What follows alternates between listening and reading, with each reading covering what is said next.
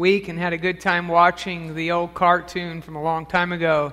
There was the three little pigs and the big bad wolf. And I thought about um, putting that on, but I thought, well, it was for my entertainment only, I guess.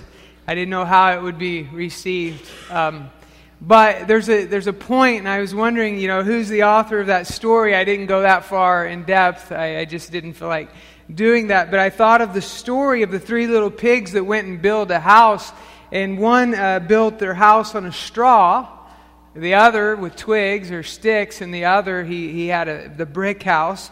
And you see, down south, we know how to do it right. We do brick houses because we know the storms and the winds will come and um, it's interesting because in that story, the, the pig that did the house with the brick said, Hey, you guys, you got to work at it, you got to work at it. And they said, No, no, this will be faster, this will be the way to do it. And they built their house a little bit different than he did. And the wolf came, and you know, we all know by the hair of your chinny chin chin I'll blow, huff and puff and blow your house down.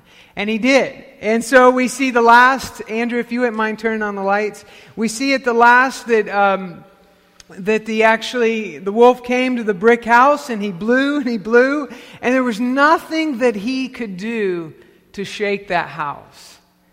And this morning, um, for you, you that have been with us for about seven, eight months, I don't know how long we've been doing this, but we've been, on the, we've been in the Sermon on the Mount. And it's calling us to arms, calling us to being disciples of Jesus Christ. And I heard this week as I was talking with a friend, he said that the Sermon on the Mount is a bunch of rules that Jesus just wanted to show us that we couldn't attain to it, and that was what the cross is for. And I, I see his point of that, yeah, when I look on the Sermon on the Mount from chapters 5 to, to chapter 7, I'm like, this is hard stuff. We've talked about divorce. We talked about hating. We've talked about giving. We've talked about fasting. We've talked about prayer. We've talked about a lot of things that are a lot of hard challenges. And when we do look at the Word of God and we try to um, measure ourselves up to it, and we realize we're not doing that great of a job. But I just want to share with you more this morning that that is where the grace of God comes. And it helps those who are following Him and have chosen a life to, to please Him and have chosen and forsaken all. And the song that we sang this morning about thieves and that would come to the cross, and sometimes I wonder if it's not the thieves, the robbers, the prostitutes, and the poor that are going to get it more than a lot of other people will get it. Because Jesus came to save the lost. He said he didn't come for the well. He came for those that were hurting and were sick. And this morning, as we end the Sermon on the Mount, for me, it's bittersweet because, well, it, was a series, and now we're going to move on to something else. And it's bittersweet, but Jesus leaves us with a warning.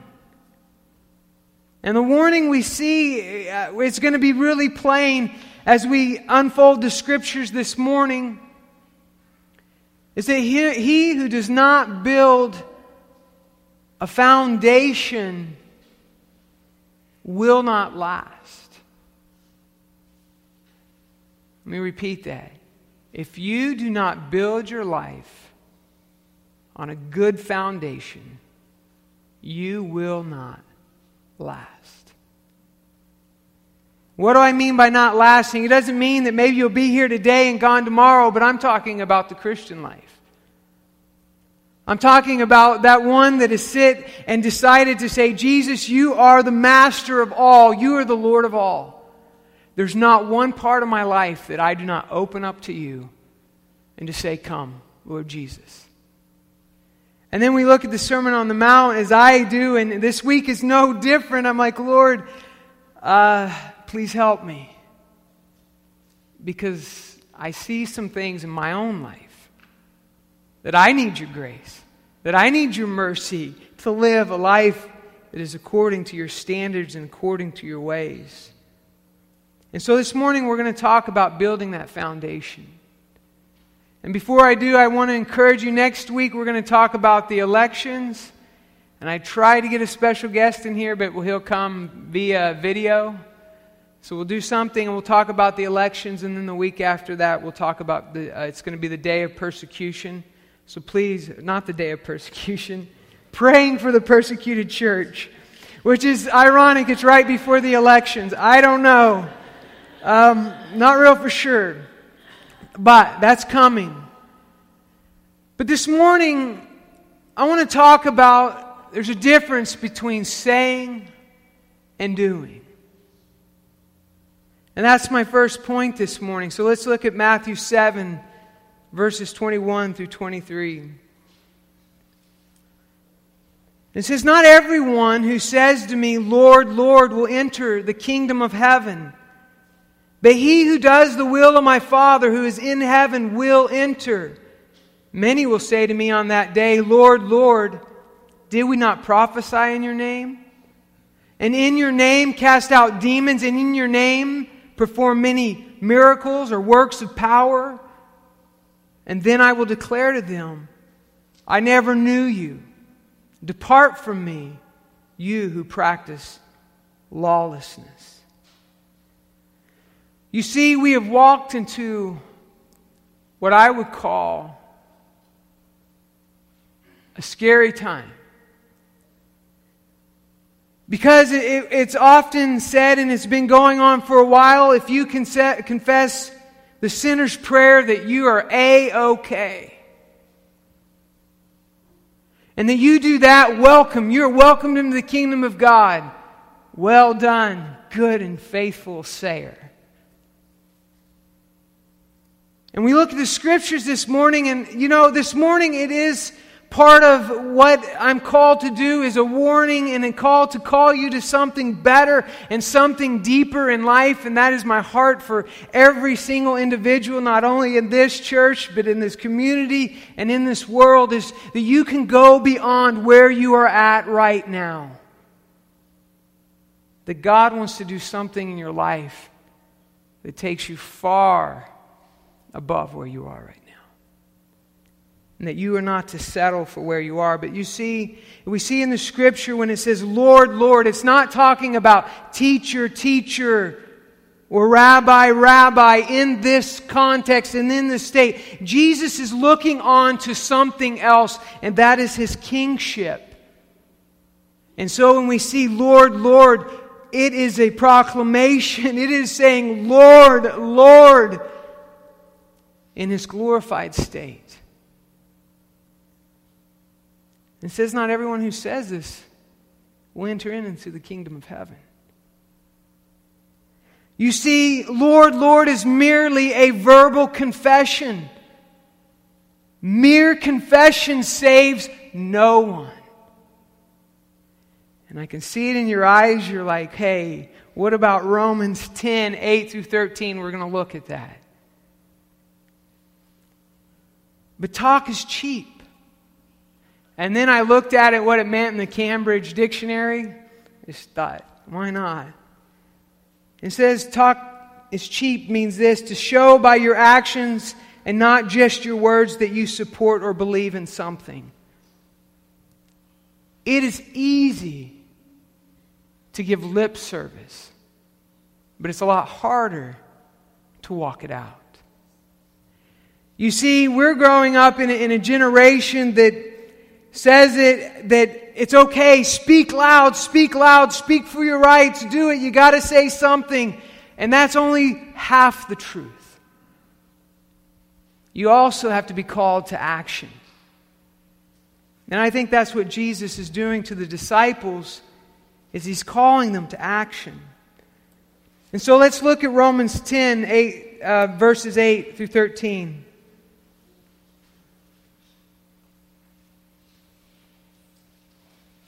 It says this. But what does it say? The word is near you, in your mouth and in your heart.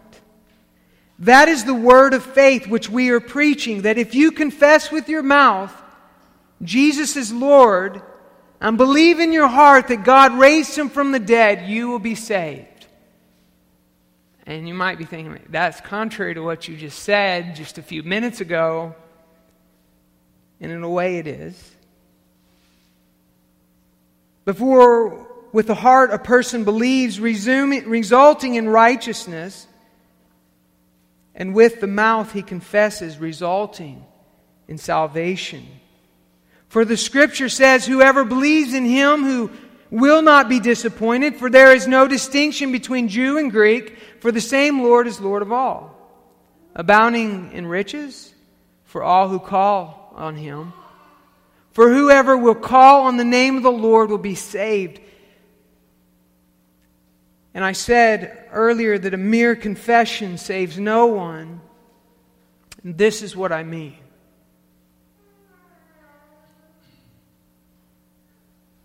Is that when you believe in your heart, as it says in verse 9 of Romans 10, that God raised him from the dead, you will be saved. For with the heart a person believes, resulting in righteousness.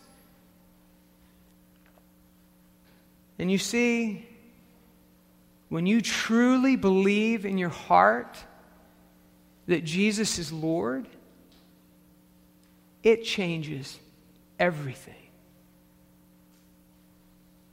You see, it's one thing to confess with the mouth, it's another thing that your whole being believes that Jesus is who he says he is.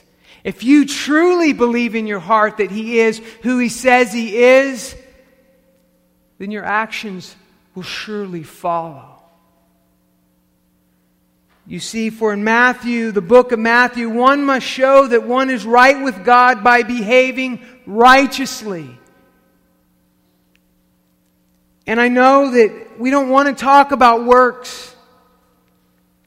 And we want to talk about faith in Christ, and I'll talk about that in just a minute, but we don't want to talk about that we must do something with the faith that we have received. And Jesus is calling his disciples to faith and action. And we must build a firm foundation.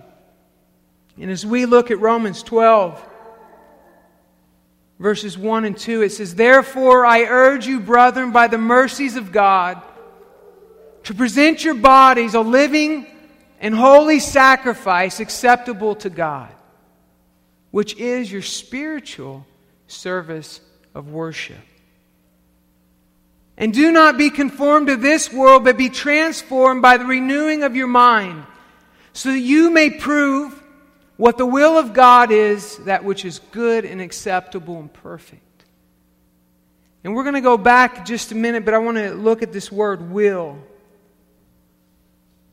Because it says in verse 21, it says, He who does the will of my Father who is in heaven will enter. And I want to share this word will with you is God's desire, God's pleasure.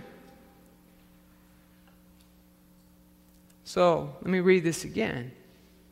And do not be conformed to this world, but be transformed by the renewing of your mind, so that you may prove what the desire and pleasure of God is. That which is good, acceptable, and perfect. You see, I'm going to go back again to verse 21 and just repeat to you. Not everyone who says to me, Lord, Lord, will enter the kingdom of heaven, but he who does the pleasure or desire of my Father who is in heaven will enter in. You see, and then it goes on in verse 22 Many will say to me on that day, Lord, Lord, did we not prophesy in your name, and in your name cast out demons, and in your name perform many miracles?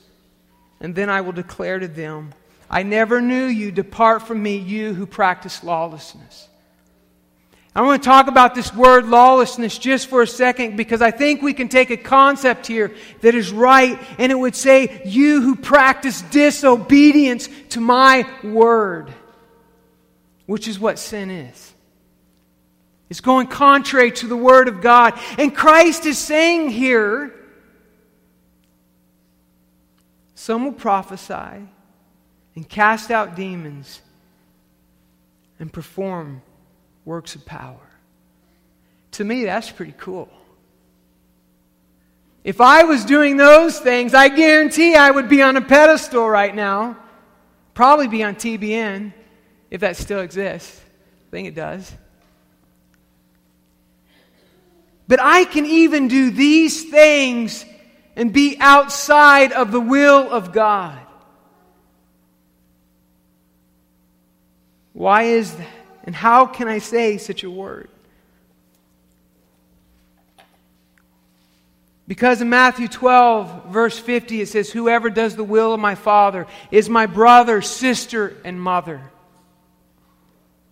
John 14, 15, If you love me, you will keep my commandments.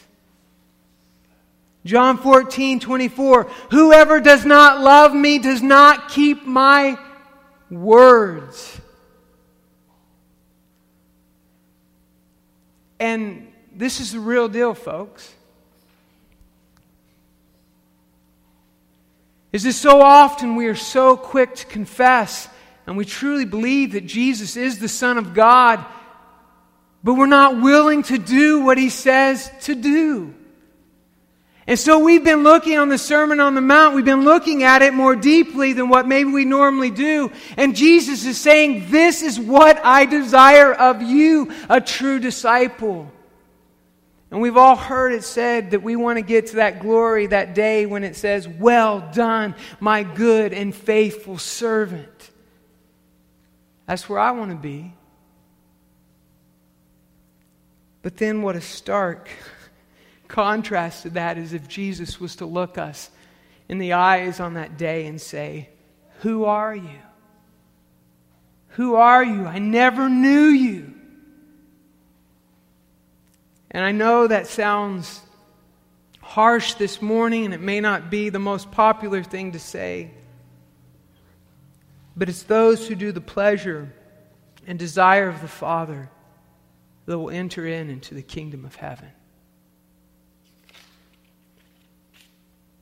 You see, this word that he never knew, these false claimants, strikes a common biblical note how close to spiritual reality one may come while knowing nothing of its fundamental reality. Let me repeat that. That he never knew, or sorry, he never knew these false claimants strikes a common biblical note.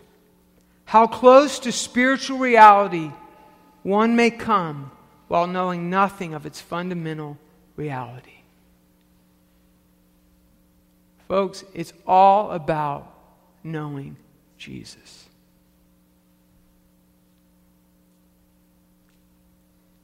But see, there's great consequences of not doing what is asked of you. And it goes the same for me.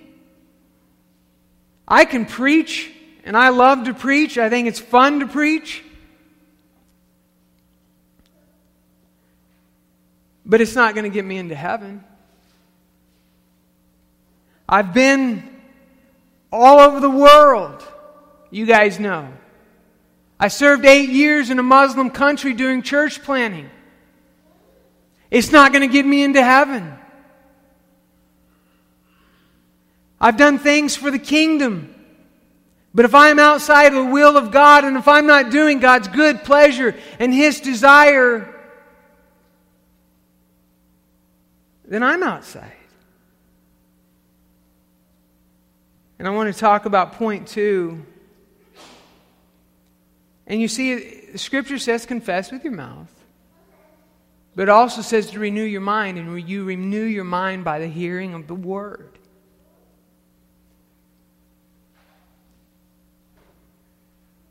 And you see, oftentimes it scares me for the church. It's very scary. Because the church is full of great teachers. Teachers that I could listen to all day. Turn on my radio and it's good. Get in podcast is good. And I could feel good about myself just listening to great sermons as if that saves my soul. And what scares me for the church today is that we hear a lot of truth and we're doing nothing with the truth. We're just listening. I've shared this story with you before I got my biblical training and, and missional training with Youth with a Mission. I remember the first week into my discipleship process. And the teacher set us down, and it was heavy. I just spent, I was a poor guy, 24. My parents didn't pay my way into this school, I had to earn it. And so I spend thousands of dollars to go into this training and, eh, for a year, and the guy sits us down the first week. And I know I've shared this before. And he says, Look, you are going to be responsible for every word that you hear during this, these courses and during your life here at Youth with a Mission. And then you know what he did? He said, I want you to go pray and seek the Lord if this is really where you're supposed to be. Could you imagine if you did that this morning? You took the Word of God so serious that you said, Well, Lord, if I can't do what I'm going to be told this morning, maybe I just need to stay in bed. If we took it this serious, maybe that's what we should have done this morning. It doesn't help church numbers, I get it, so please come. Make me feel good. But if we took it that serious, so let's go to Matthew 7. Let's talk about the hearer only, verses 24 through 27. Therefore, everyone who hears these words of mine and acts on them will be compared to a wise man who built his house on a rock. And the rain fell, and the floods came, and the winds blew and slammed against the house. And yet it did not fall, for it had been founded on the rock. Everyone who hears these words of mine and does not act on them will be like a foolish man who built his house on the sand. The rain fell and the floods came and the winds blew and slammed against that house and it fell and great was its fall. And then if you could go to Luke 6 with me real quick.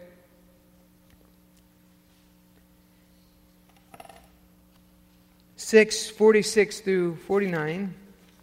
Again, it's repeating what Jesus just said, but I think I like this a little bit better. And he says, Why do you call me Lord, Lord, and do not do what I say? Everyone who comes to me and hears my words and acts on them, I will show you whom he is like.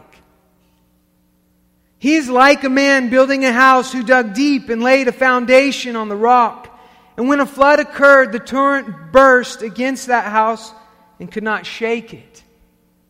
But it had because it had been well built. But the one who has heard and has not acted accordingly is like a man who built a house on the ground without any foundation, and the torrent burst against it, and immediately it collapsed, and the ruin of the house was great. And if you notice something here, that both of the houses looked the same. Both of the houses looked the same, but their foundations were completely different. You see, the true reality is that your foundation matters. Your foundation matters. And I want to encourage you this morning that there is no other foundation except Christ Jesus and Christ alone. But my question to you is Are you truly a doer of the word? Or are you just a hearer? And with that, let's go to James 1, chapter 1, verse 22 through 25.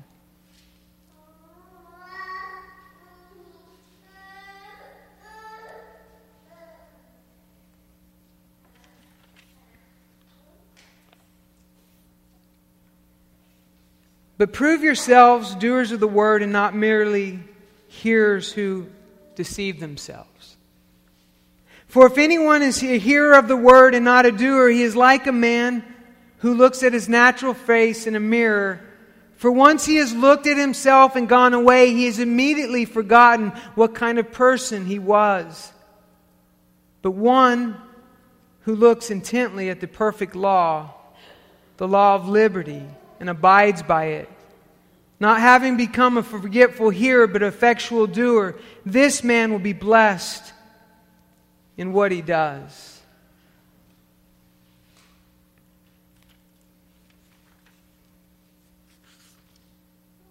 And you know, a lot of times we want to look at Scripture and we want to just say that I can do what I want to do as long as I have faith in Jesus Christ. And could you just switch the screen back to Cornerstone? I apologize. Always, there's something that always is going. Gremlins. You guys seen the movie Gremlins? Yeah, it's old, oldie but a great one. I think a gremlin is messing with my system. But we'll get back to the word. But prove yourselves to be doers of the word and not merely hearers. And then James 2, verse 14 through 17, it says this What use is it, my brethren, if someone says he has faith but he has no works? Can that save, that faith save him? If a brother or sister is without clothing and need of daily food, and one of you says to them, Go in peace, be warmed and filled, and you do not give them what is necessary for their body, what use is that? Even so, faith, if it has no works, is dead, being by itself. And this is why Jesus will say, I never knew you. So we beg to ask the question that James asks us can that faith save him? And it's a rhetorical question, and it says, it is a resounding no.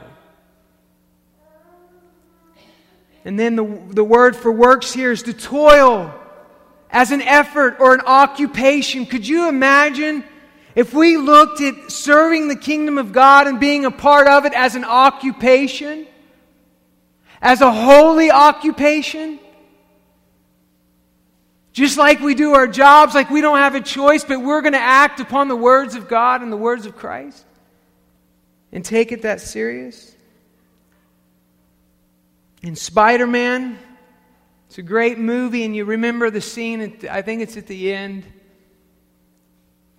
And the, the grandfather is talking to Spider Man, and he says something that resounds to all of us, and that is great light equals great responsibility. I remember hearing that phrase, and I'm like, that phrase is old. I heard it a long time ago because that is what it is for the believer. You are going to be held accountable for what you know.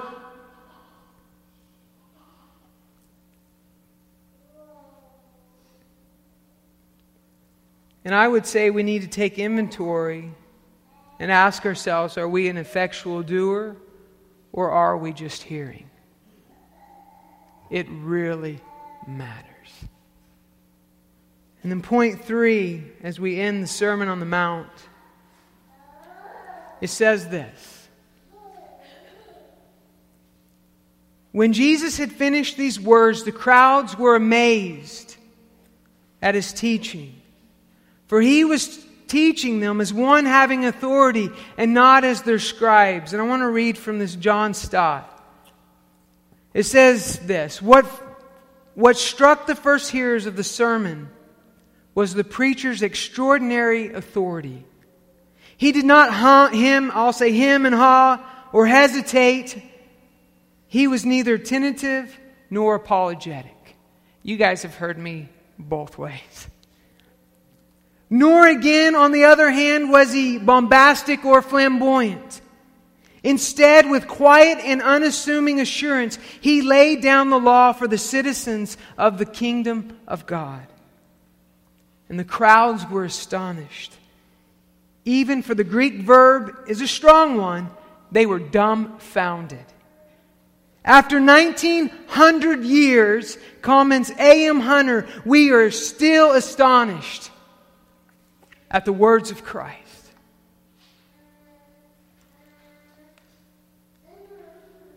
And so, if we look at the words, and as I shared as we began this sermon, the Sermon on the Mount, as Jesus was sitting there and his disciples came around him, he was giving them their actions, a call to action. And now he is finishing to the crowds. And the crowds were dumbfounded. But as I shared before, that God Himself came down from heaven through Jesus Christ, and He explained the law to us. And it said, I did not come to abolish the law, but I came to fulfill the law. And so I want you to think about this. Chapters 5 through 7, the Sermon on the Mount, is from God's mouth Himself. And that if we are not willing to live it, we will be held accountable. If the worship team could come.